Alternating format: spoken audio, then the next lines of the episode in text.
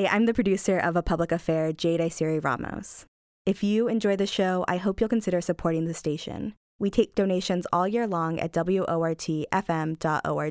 Thanks.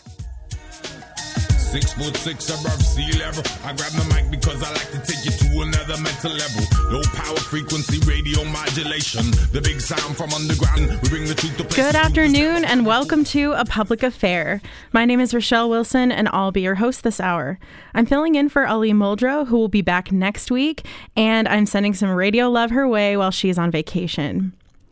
Back in late November 2022, the company OpenAI released a chatbot called ChatGPT that took the internet by storm. I first learned about it from a friend while applying for jobs.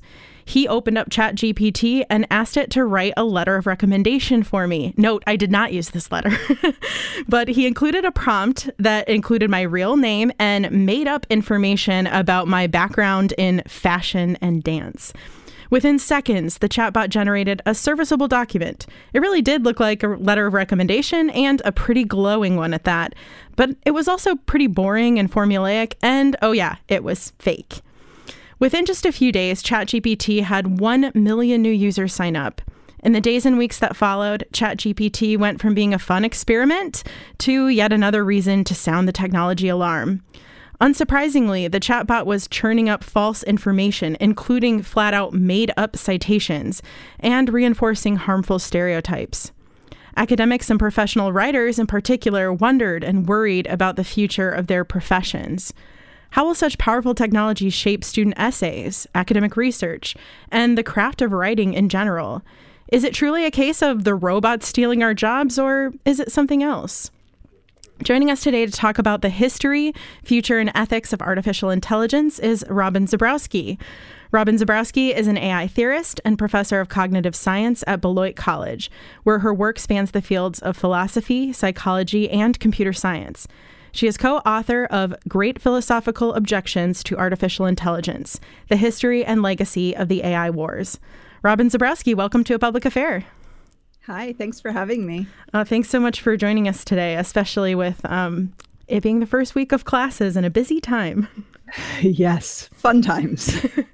so, you've been working in AI for a long time now. And at least, just kind of in my experience as a bystander, I feel like I get pummeled with sort of tech evangelists telling me just how great AI is. And also lots of critics and people worrying about it and thinking it's like the worst thing to happen to us. So, what is the lay of the land and how do you feel about it? Yeah, I think that's kind of accurate. Like it's all moral panic on one side and AI hype on the other side. Um, but for those of us who've been in the field in a while, this is like a cycle that just comes back around all the time. Um, and it's interesting to see the, again, like the moral panic with Chat GPT, in part, like every day for the last month and a half i've seen people posting articles like what are you going to do in your classes chat gpt is out there and i'm like yeah, but GPT-3 was out there before. And like, you know, we've had these sorts of bots for a while. They're better by far, but they're not as new as people think they are. Yeah, I was specifically going to ask about that because a lot of colleges in Wisconsin are back in session this week, and it's the first full semester professors are dealing with this wide availability of ChatGPT. Um, and there's been, as you say, a lot of hand wringing and moral panic. What's your take when it comes to, you know, professors who might be worrying about this? Uh, I mean, I think some of them maybe are right to worry. Um, and in part, it's just because of the way higher education works in the United States, right? If you have 150 students and you kind of feel like you ought to ask them to write papers, you're probably giving kind of lousy prompts and you're probably accepting kind of lousy work. And yeah, in those cases, maybe ChatGPT is going to do the work for them.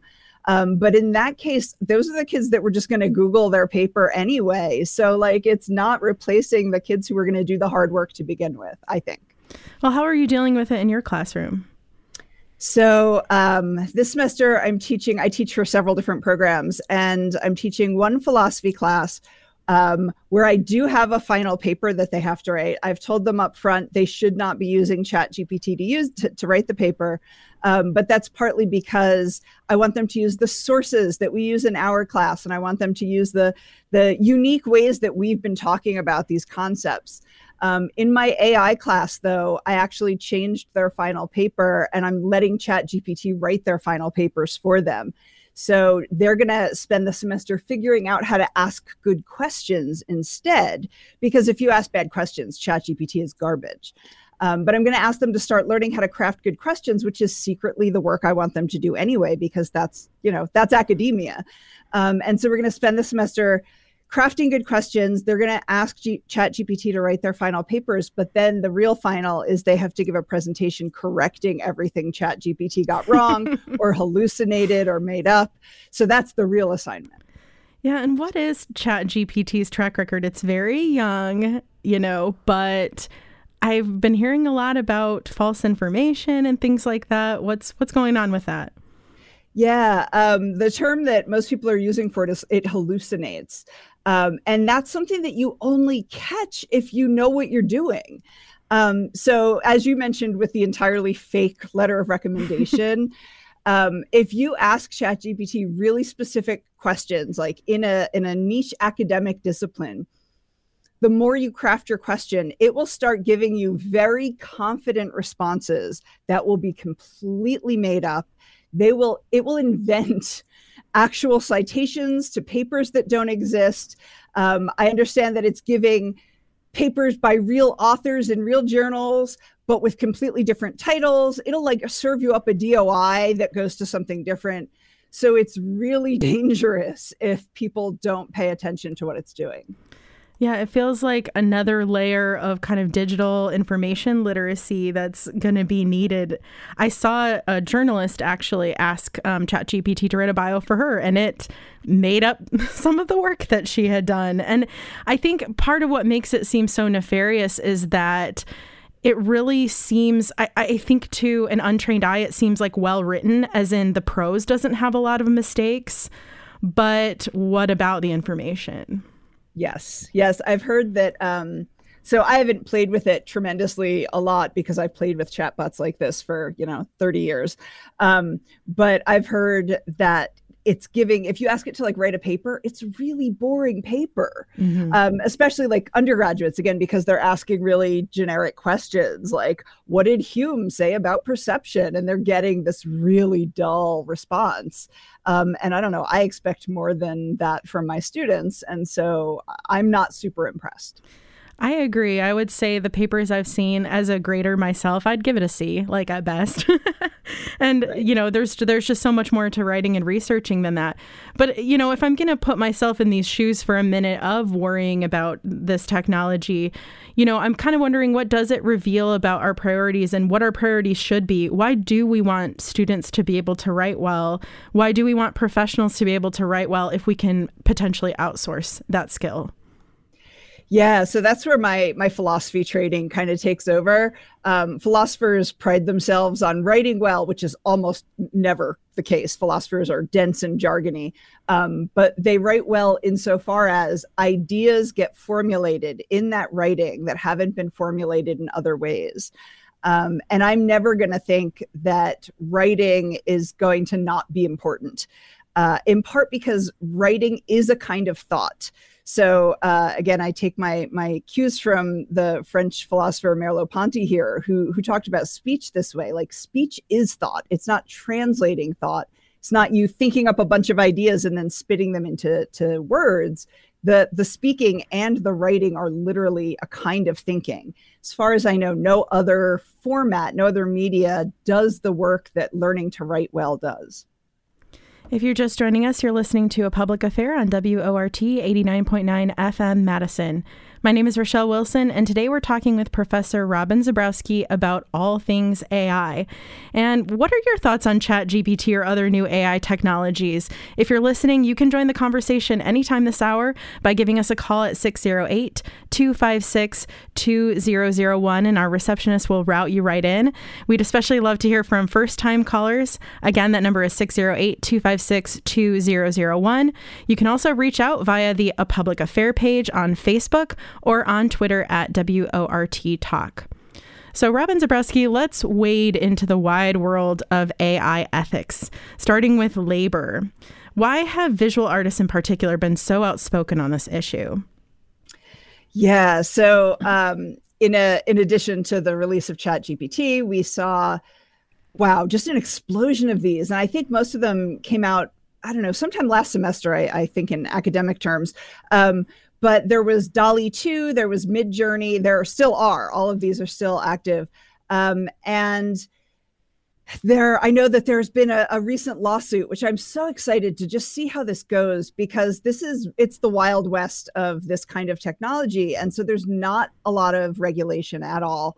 Um, and I saw that three artists, including one that I know and love, Sarah Andersen, who does Sarah Scribbles, um, are have, have started litigation against Stable Diffusion, who is responsible for um, DALL-E 2, right? Is that no? Wait, that's OpenAI. Sorry, um, but they started. Uh, oh, state stability AI is the ones who did. Uh, I've got Chat GPT fact checking you in the background.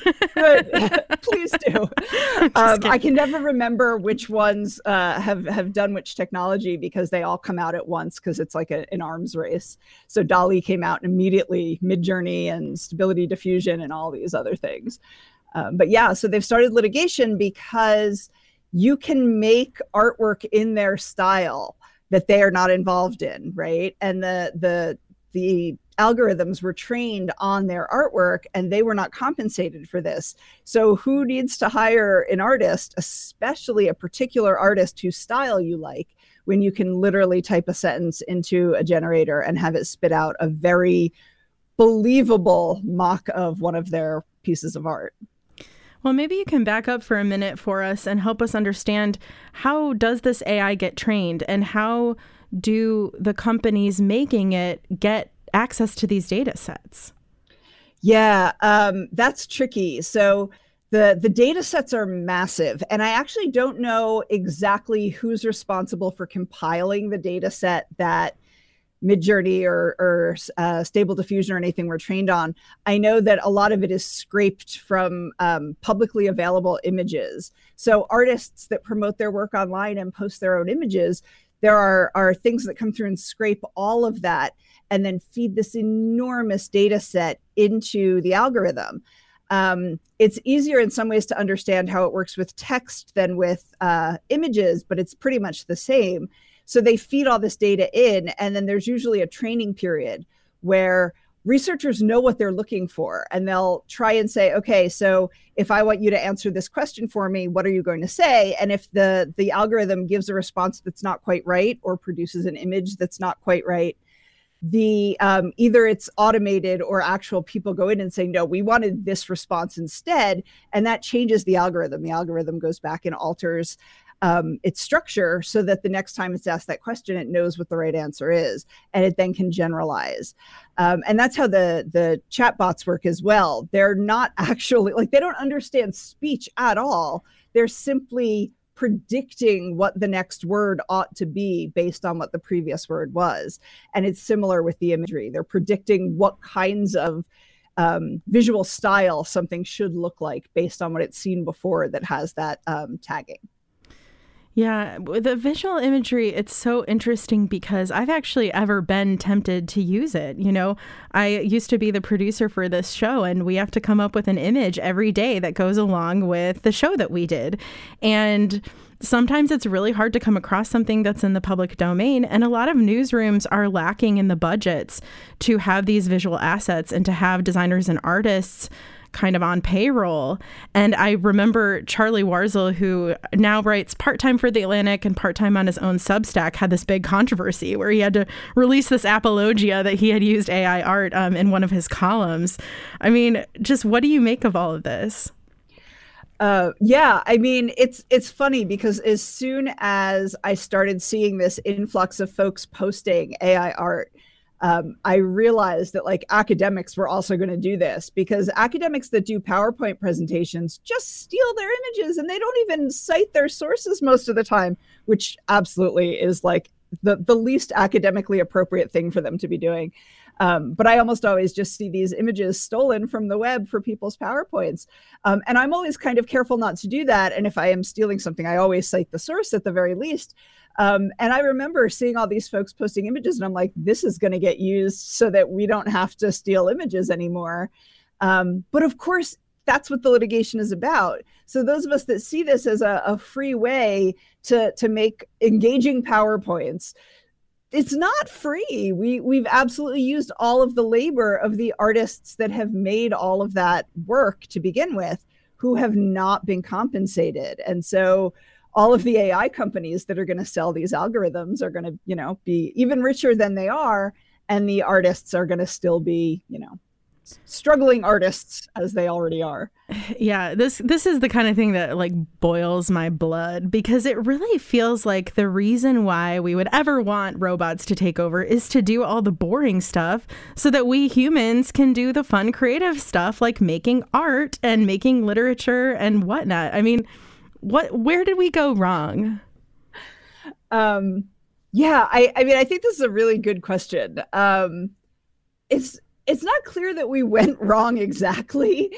Um, I think that most people still do see some of this as automating work that could then free up labor for other things. It just never, never plays out that way, right? We even have fiction reaching way back that shows us that's not how it's going to go. Um, I used to show Fritz Lang's Metropolis in my AI class like 15 years ago. Uh, and it's all about like automation and capitalism and class struggle and like this was this was made in 1921 or 23 or something like it, it doesn't seem like these are new questions in a lot of ways no, absolutely not. And, you know, it makes me kind of feel like we're in the midst of another industrial revolution. Yes, yes.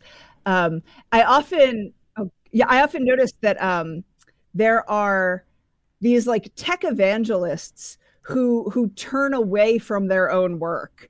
Uh, I think about like um, a book that came out, and I don't remember when it was, I don't know, at least 10, 15 years ago by Jaron Lanier, who was um, one of the pioneers of virtual reality.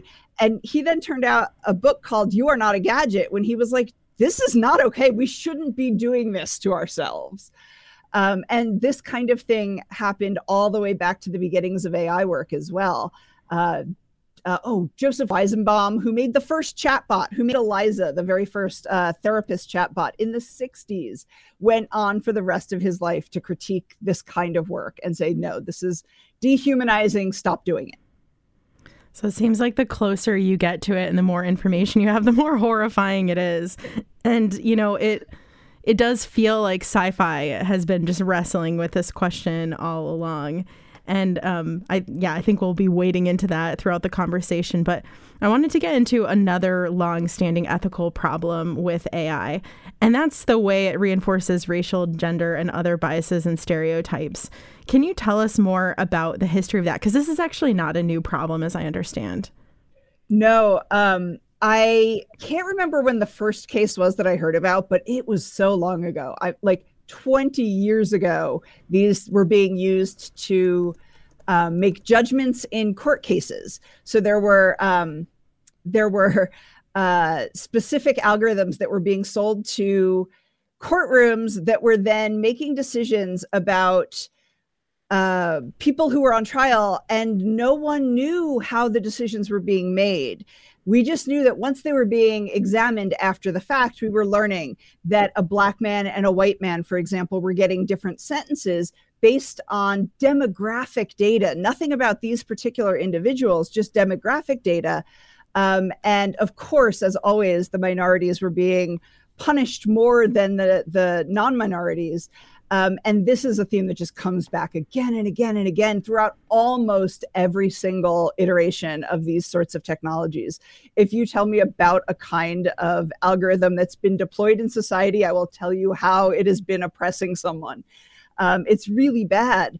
Uh, I remember Amazon got in a lot of trouble for making a facial recognition technology called Rekognition with a K instead of a C. And they secretly sold it to a bunch of police departments, and the police departments never had to tell anyone they were using it, and they were deploying it widely. It was really, really bad. Um, and a graduate student at MIT, I think, I think, please, I hope I'm not getting this wrong. I think this was Joy Buolamwini's work as a graduate student, where she did the math and showed how bad this particular algorithm was at identifying anyone who wasn't a white male. Um, and so, over policed communities were now being more over policed because of these technologies. Um, Amazon got in trouble for it at one point. They tried they tried so hard uh, to not be sexist in hiring. They recognized that they were hiring mostly men, so they went through and they they built an algorithm to screen resumes and and look for certain things. Um, and they found out that all the resumes that were getting put forward were again of men. And when they finally went in and tried to figure out why that was, they noticed that their algorithm, if you had like women's tennis on your resume, it, you were getting dinged for that because what the algorithm was looking for was people who were like the current employees. They were like, oh, these people are great. We like them. Let's get more of it but they didn't realize that the bias was in there in the data in the training set and so they built this ridiculously awful algorithm that they had to stop using well and it feels like it, the bias doesn't even need to be in the training set insofar as these are getting built by humans i mean what do you make of this i think some of the big champions of algorithms are kind of putting forward that it is a more objective way to arrive at decisions and you're taking out the human decision making. What's wrong with that line of argumentation? Oh my god everything. It drives me up a wall when people say this. Like if you if you try to tell me algorithms or data are neutral uh, immediately i'm going to go okay you don't know what you're talking about. Data is never neutral. We always interpret it and we always gather specific kinds of data. It's not like we just have unfettered access to data as some capital d you know data we have instead specific questions we've asked of the world and information we've gathered in particular ways. Um, and that information is always biased because we've always figured out what we're looking for. Um, and there's one uh, scholar of this work who I will always put forward as doing the right thing here. Uh, his uh, Professor Jonathan Flowers, and he wrote a paper where he argued that these data sets are not biased in the way we think they are. They're literally just holding a mirror up to society. They're showing us exactly what we're already doing. Um, and it's beautiful. It's exactly correct, I think, that that it it's amplifying because of the ways they can be deployed instead of just one racist judge we now have an algorithm that racist not maybe not obviously racist judges across the country are deploying. Um, and so it's amplifying the worst parts of humanity in a lot of cases if you're just joining us, you're listening to A Public Affair on WORT 89.9 FM Madison. My name is Rochelle Wilson, and today we're talking with AI theorist and professor Robin Zebrowski about the ethics of artificial intelligence. Now, we have Robin for another 30 minutes or so, so please call in with your burning questions about AI or your, you know, passionate opinions one way or the other. We do want to hear from you. The number is 608 256 2001, or you can visit us on Facebook at A Public Affair or on Twitter at WORT Talk, and those questions will get passed on to us. Again, the number 608 256 2001. So I want to kind of keep going on this ethics train and ask you, Robin Zebrowski, about facial recognition software. Let's get into it. well, I, I, have very strong feelings about facial recognition software. So um, again, part of it is just having been in the field for long enough and having seen what makes the algorithms do what they do and understanding how they work. Um, I've been pretty well convinced that there is no ethical use of facial recognition technology. I used to think that maybe there could be, like, we had the data, we had the the technology, the algorithms themselves. Maybe there was something good we could do with them. Um, and there's a philosopher who does a lot of ethics of technology, um, Evan Selinger. And I've just been convinced by his work that there is no ethical use of facial recognition technology, should be banned across the board. Um, I think about ways that it's deployed, um, the, the, the social credit system in China that we've heard about. Um, and there was when some of the technology was created, it was being deployed at like train stations in China, and they were just picking up everybody for like random little infractions. Imagine you like had a parking ticket and you are hauled away in handcuffs at a train station because an algorithm picked out who you were. Um, it just seems to me, and, and not to mention that there are questions about ethnic minorities you know genocides and things potentially happening in various places around the world um, where facial recognition technology is playing a role um, and i just i can't think of any way to use the technology that couldn't be done another way Um, so yeah, I just I firmly believe there's no ethical deploying of, of facial recognition tech. And t- I also I wanted to kind of bring out something you had mentioned previously about the way specifically this technology is actually just like ineffective and wrong when it comes to certain groups. Um, I mean, no one's going to be surprised here, but can you tell us what are the groups that where facial recognition software tends to be accurate, and what are the groups who tend to be not? Yes. Um, so the I think I mentioned earlier the Rekognition software that um, Amazon created, uh, and I think it was Joy Buolamwini's master's work. I can't remember. She was a graduate student, but it blew me away.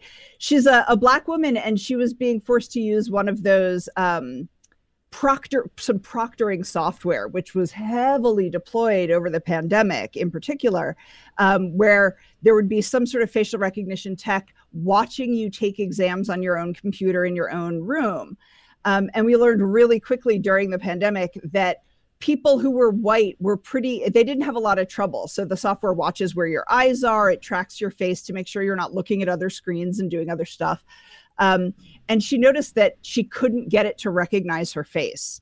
So she was like, hello, I'm here. Please, you know, let me take my test or whatever it was. And it didn't work. And she held this like white mask up to her face. And it was like, okay, we see you're a person now. No. Um, yeah, right. Like so offensive and horrible.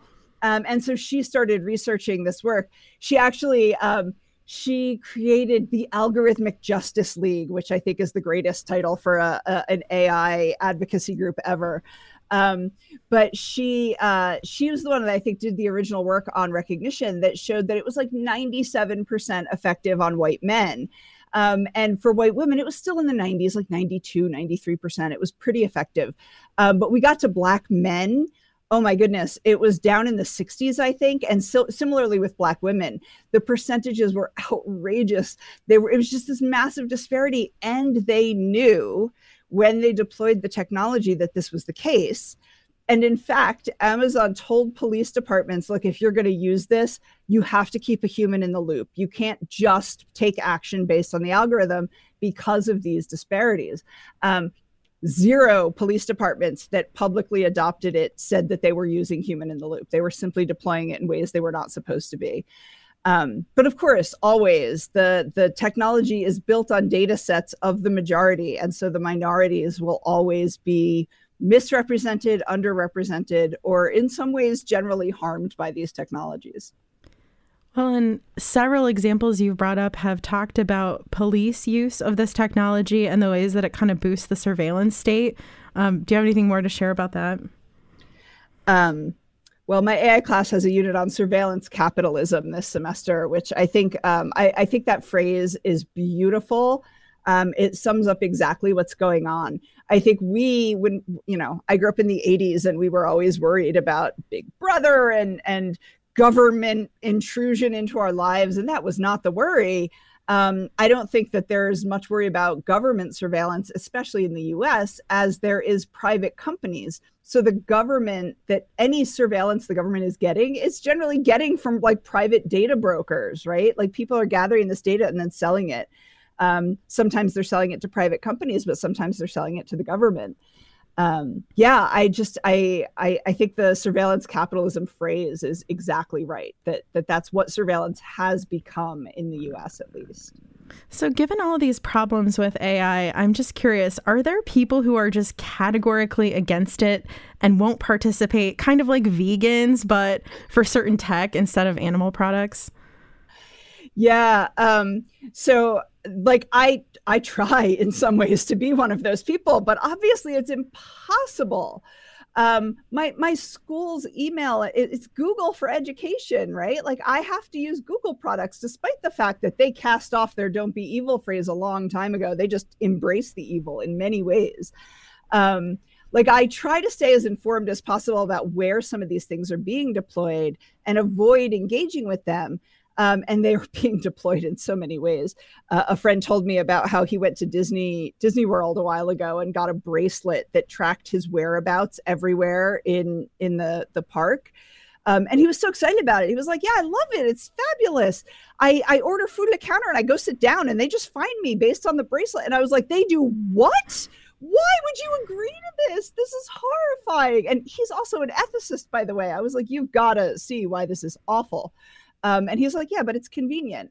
And I think that's why those of us who try to be conscientious objectors can't be, because enough people buy into the convenience. Um, I I can remember there's a class that I've taught for a long time that includes um, paying attention to the the ways that sort of surveillance tech is deployed. For a long time, I had students say things like, "Look, if it's going to give me ads for things I actually want, that's fine. They can surveil me." And I, you know, for years I was horrified by this response. And then about 5 years ago, I taught the class, and I think enough of the the information about why this is bad is getting through that not a single person in my class was like pro cyborg technologies. They were all like don't embed anything in my body. My root, I don't want smart homes. I don't want a smart city. I want none of it. Um, and so I think that we're starting to see people understand the harms of this, but it's too late. Like you can't opt out of it. It's just impossible at this point. You're sort of stuck with a lot of it. It reminds me of a guest that we actually had on the show a few years ago who tried to, um, you know, go without Amazon for some number of months and you know, she was able to effectively be like, okay, I'm not going to make any Amazon purchases. I'm not going to watch Prime Video. I'm not going to shop at Whole Foods. Okay, I'm not going to use Goodreads. You know, the list goes on and on and on. But all of a sudden, you realize that oh, you know, my public library or my university website is hosted on Amazon Web Services. and suddenly your opting out isn't a full opt out, it's a partial opt out because of just kind of the buy in of even government entities, as you're saying, into this big tech. Um, so I don't know, but can you be an ethical AI consumer? I mean, what would that even look like? Like when you, Robin, are thinking about this, what are some things that you just all out avoid or things that you seek out when it comes to being an ethical AI consumer? Oh, that's such a good question. Um, so I try to opt out of any place I think is going to gather my data. Um, I drive my partner up a wall because I won't use cloud services if I possibly can avoid it. So, like my, I have an iPhone, so you know already I'm in trouble. Um, but it's always trying to get me to back up into their cloud, and I'm like, no thanks, nope. So if anybody ever steals my iPhone or if I break it, like five years of my child's pictures are gone. Um, but like, right, that's the trade off. Like, if I try to opt out of things like this, I know what I'm giving up, and it's a lot. And I think this is part of why people don't opt out. Um, but yeah, like I, I tend to try to opt out of all tracking. Um, almost all of my browsing is done in private browsers. I use DuckDuckGo instead of Google whenever I can. Um, but even that, like, I know it's not enough. I also, like, there's ways that I've just accepted that I can't opt out of it. So, like, I have a Facebook account. I, I hate Facebook, I think it's terrible. Um, and I know that we have plenty of data that shows that they track people who don't have Facebook accounts. They track everyone across the web, even if you tell them not to. They're doing really bad kinds of data gathering. And I still have a Facebook account. It's like my primary way of interacting with friends across the world. When you're an academic, most of the people you know are, are scattered around the world. My family's far away. I, I mostly use Facebook to talk to them. Um, but I don't want to. I would love to opt out of Facebook. It'd be wonderful. Um, it's just there's some trade offs that we just accept. We're talking about AI and big tech today on A Public Affair on WORT 89.9 FM Madison. I'm your host, Rochelle Wilson, and today we're talking with AI theorist and professor Robin Zebrowski. We still have about 15 minutes to take your calls. If you have burning questions about AI or an opinion that you would like to share, um, you can call us at 608 256 2001. Or if, like all of us, you have a Facebook account against your will or a Twitter account, you can find us a public affair on Facebook, Twitter at WORT Talk, and your question will get passed on that way. So I want to get back to this long history of people worrying about losing their jobs to robots. Um, Robin Zebrowski, what is actually happening here, and what industries are seeing the biggest shift? There are definitely shifts, right? It's the same thing that happened when um, automobile workers got replaced by robot arms, but they didn't fully get replaced because there are people whose job it is to oversee the robot arms.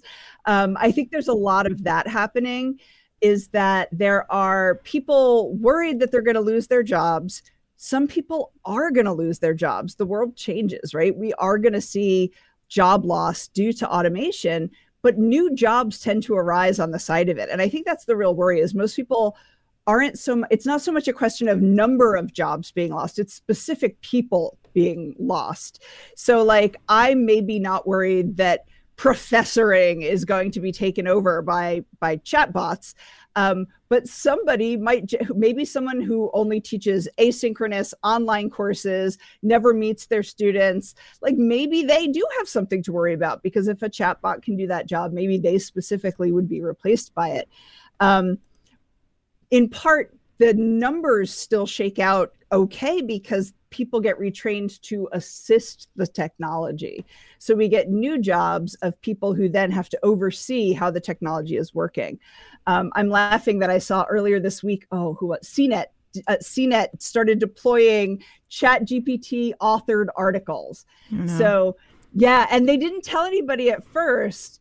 And then it came to light that ChatGPT had been writing articles for them, and the articles were a disaster. They were really bad. So when people actually looked at them and started fact checking them, everything was wrong. They were just awful. They were fully hallucinated. Um, and I remember just yesterday or the day before, I saw this amazing headline that was like, CNN, it was quoting uh, CNET, sorry, CNET, it was quoting them as saying, like, we've paused the use of, of ChatGPT generated articles until headlines improve or something like that. I was dying. It was amazing. Um, but yeah, like, I'm not super, I don't think journalists are going to be replaced in this way um, unless, you know, we're settling for horrible journalism. Like, that would be the only way that's going to happen. So we do have a caller on the line. John, you're on the air. Welcome to Public Affair. Thank you. What's your question or comment today? My my question is this. The, it's the obvious big question that nobody seems to want to ask.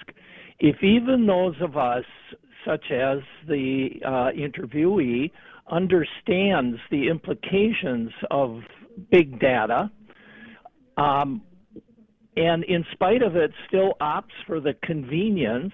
Um, what is the future of the human race? What's the implication there? John, I think you just closed out our show. We've got, you know, 15 minutes to answer that gigantic question. no, but I, I think you're onto something, John, and something that um, is definitely relevant to this conversation. Do you want to take a stab at starting to answer, Robin Zebrowski? Um, yeah, I mean, I think it's absolutely the right question, right? Like, there's questions about the the nature of humanity in the face of these sorts of technologies. Um, I think one of the ways I I can live with myself is thinking that we we need to to fight harder for regulation of a whole bunch of stuff. Um, unfortunately, there's like five big tech companies that have so much money and power that they just tramp down any attempts at regulation. Um, and also, unfortunately, in the US, most of our representatives don't understand the technology at all. Like their jobs end up being because of the way American democracy has has broken, their jobs are fundraising rather than actually learning about the, the world that they live in and trying to make it better. Um, so when it comes to the actual like specific algorithms and things like that, I really think that pushing for regulation is one of the only ways that things will get better in that regard. Um, and it can't just be regulation like oh like two two or three years ago everybody was making an ai ethics board um, and claiming that they were going to listen to them. And nobody listened to them and google disbanded theirs within like a week. Um, and there are huge like 400 page documents that the uh, that IEEE gathered that were like here's really good things we should be doing but it has no teeth. We have no way to make regulators listen. And I think that's bad. So there's a strong political component here. Like, if you understand this technology, you need to fight for regulation, or yeah, we're kind of doomed in that regard. Yeah, speaking of the doomed future, uh, as you were talking about, you know, what might really happen in the case of like jobs and jobs kind of being shifted, maybe more than lost wholesale that still felt a little dystopian to me as you were describing it because I think there's a lot of people who like their relatively analog jobs and to have tech kind of be in the background humming along, helping as it can the idea that my core job could be done by someone else and then I assist that tech instead of doing the core job is like really depressing. and it feels like it's you know, it feel it feels like it is taking a, a cut at human relationships and that we're beginning to want to outsource those too. I recently went to see the movie Megan, spelled with a 3, M3G-A-N. It's about an engineer who creates an AI-powered doll to be a companion for her niece, but if you've seen the trailers, like havoc ensues. And it's just it's the, the idea that we would maybe outsource childcare or elder care or therapy, heaven forbid, to this AI just that feels like the dystopian future and yet it feels closer than ever. What's your take on all of that? not only closer than ever but like the especially the outsourcing therapy oh that's done right like we have apps that you can download on your phone that are basically chatbots that are offering actual therapy to people um, I remember, first of all, I remember hearing that my college had adopted some of these, and I was like, hello, everyone, this is not okay. You can't do this. Um, and part of it is also um, there are therapists uh, there are apps that just facilitate you hooking up with a therapist. But of course again it's america and we learned that the apps were data mining all of the conversations. People were having these sensitive therapist patient conversations. The the companies were data mining and then selling the data and using the data to train things and stuff. Um, yeah really really awful. Um, and yeah, it's super, super insulting. The idea that your job would be replaced in that now you are a helper to that automated job. Super, super insulting. Um, I think that there are interesting ways, and I, again, I love that you brought up Megan. I haven't seen it yet, but I, I heard about the plot. Um, and I think that fiction helps us so much to start to ask these questions.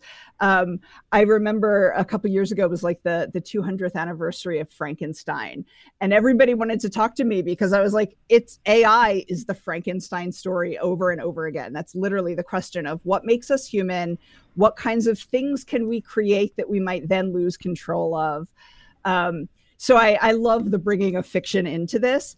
Um, and I tried to think if there were any stories when you mentioned megan i'm trying to think if there are any stories that show a, a not bleak version of this. Um, and I, most of them are bleak right? Even the ones that i love like the movie her that was out uh, several years ago loved it but also very bleak. Um, and uh, the um, what's the one that i was thinking of? Oh robot and frank. Nobody seems to have watched this movie. Robot and frank i can't remember when it was. It was I don't know, 10 years ago.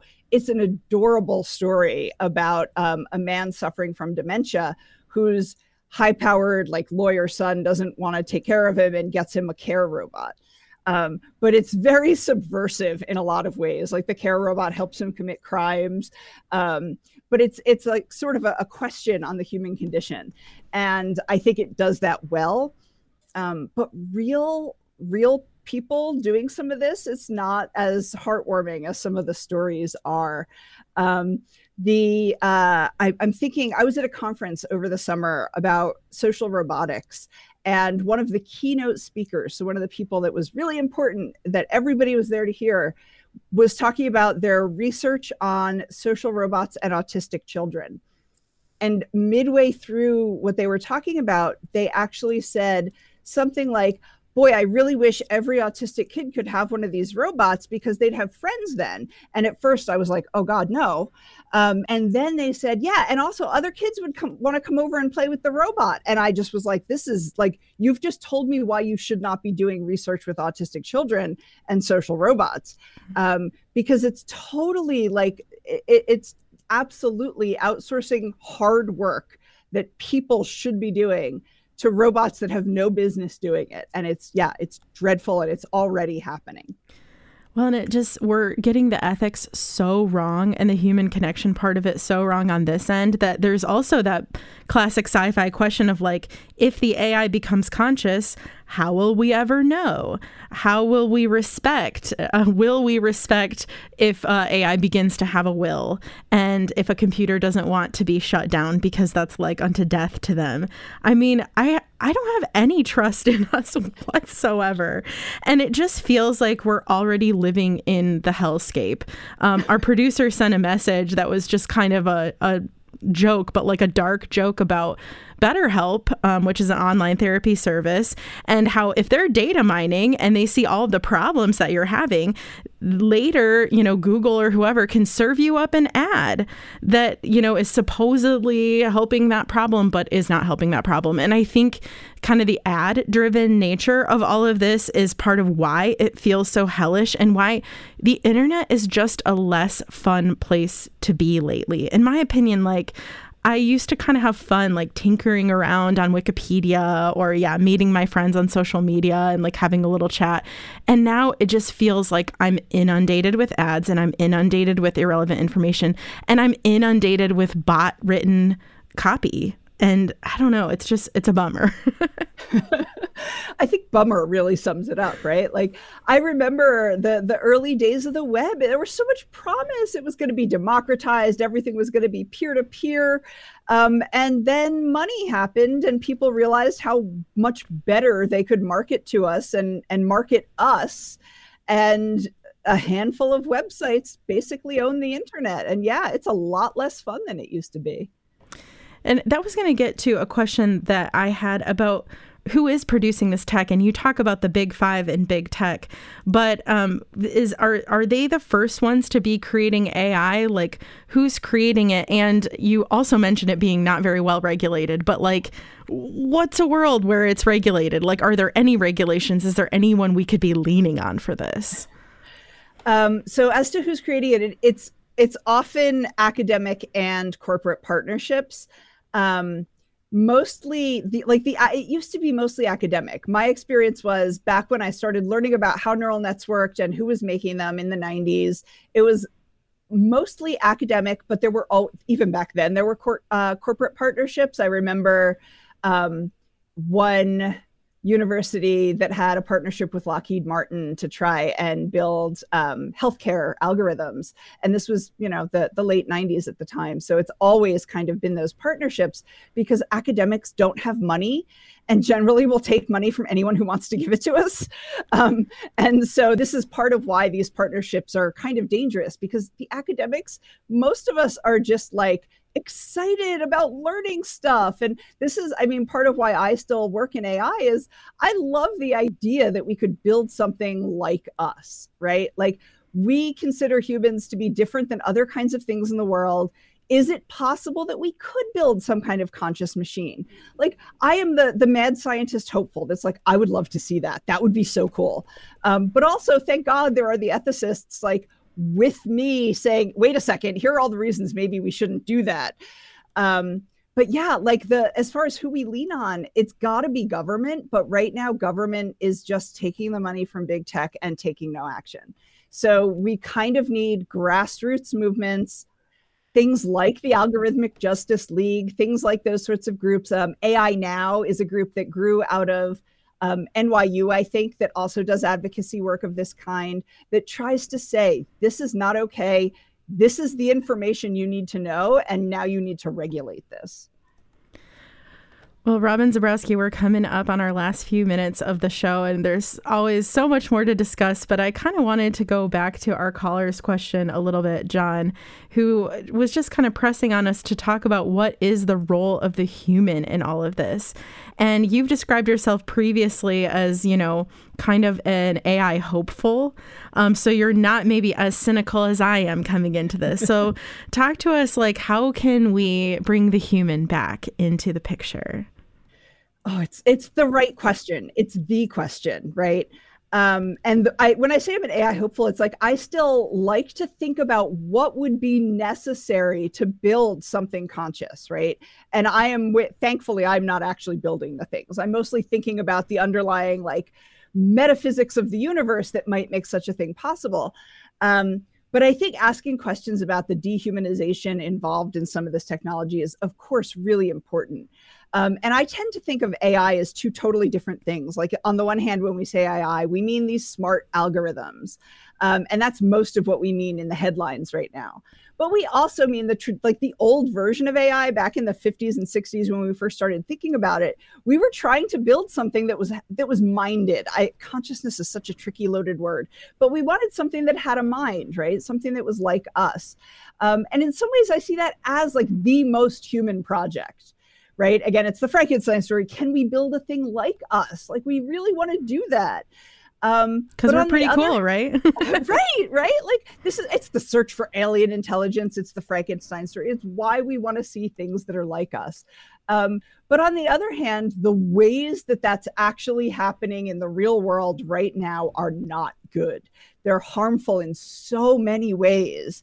Um, and I, I might recommend, I just saw um, recently that I, I, assigned it to my Intro to Cognitive Science class. Emily Bender is an AI theorist who did a lot of, who's done, who does a lot of amazing work on some of these questions.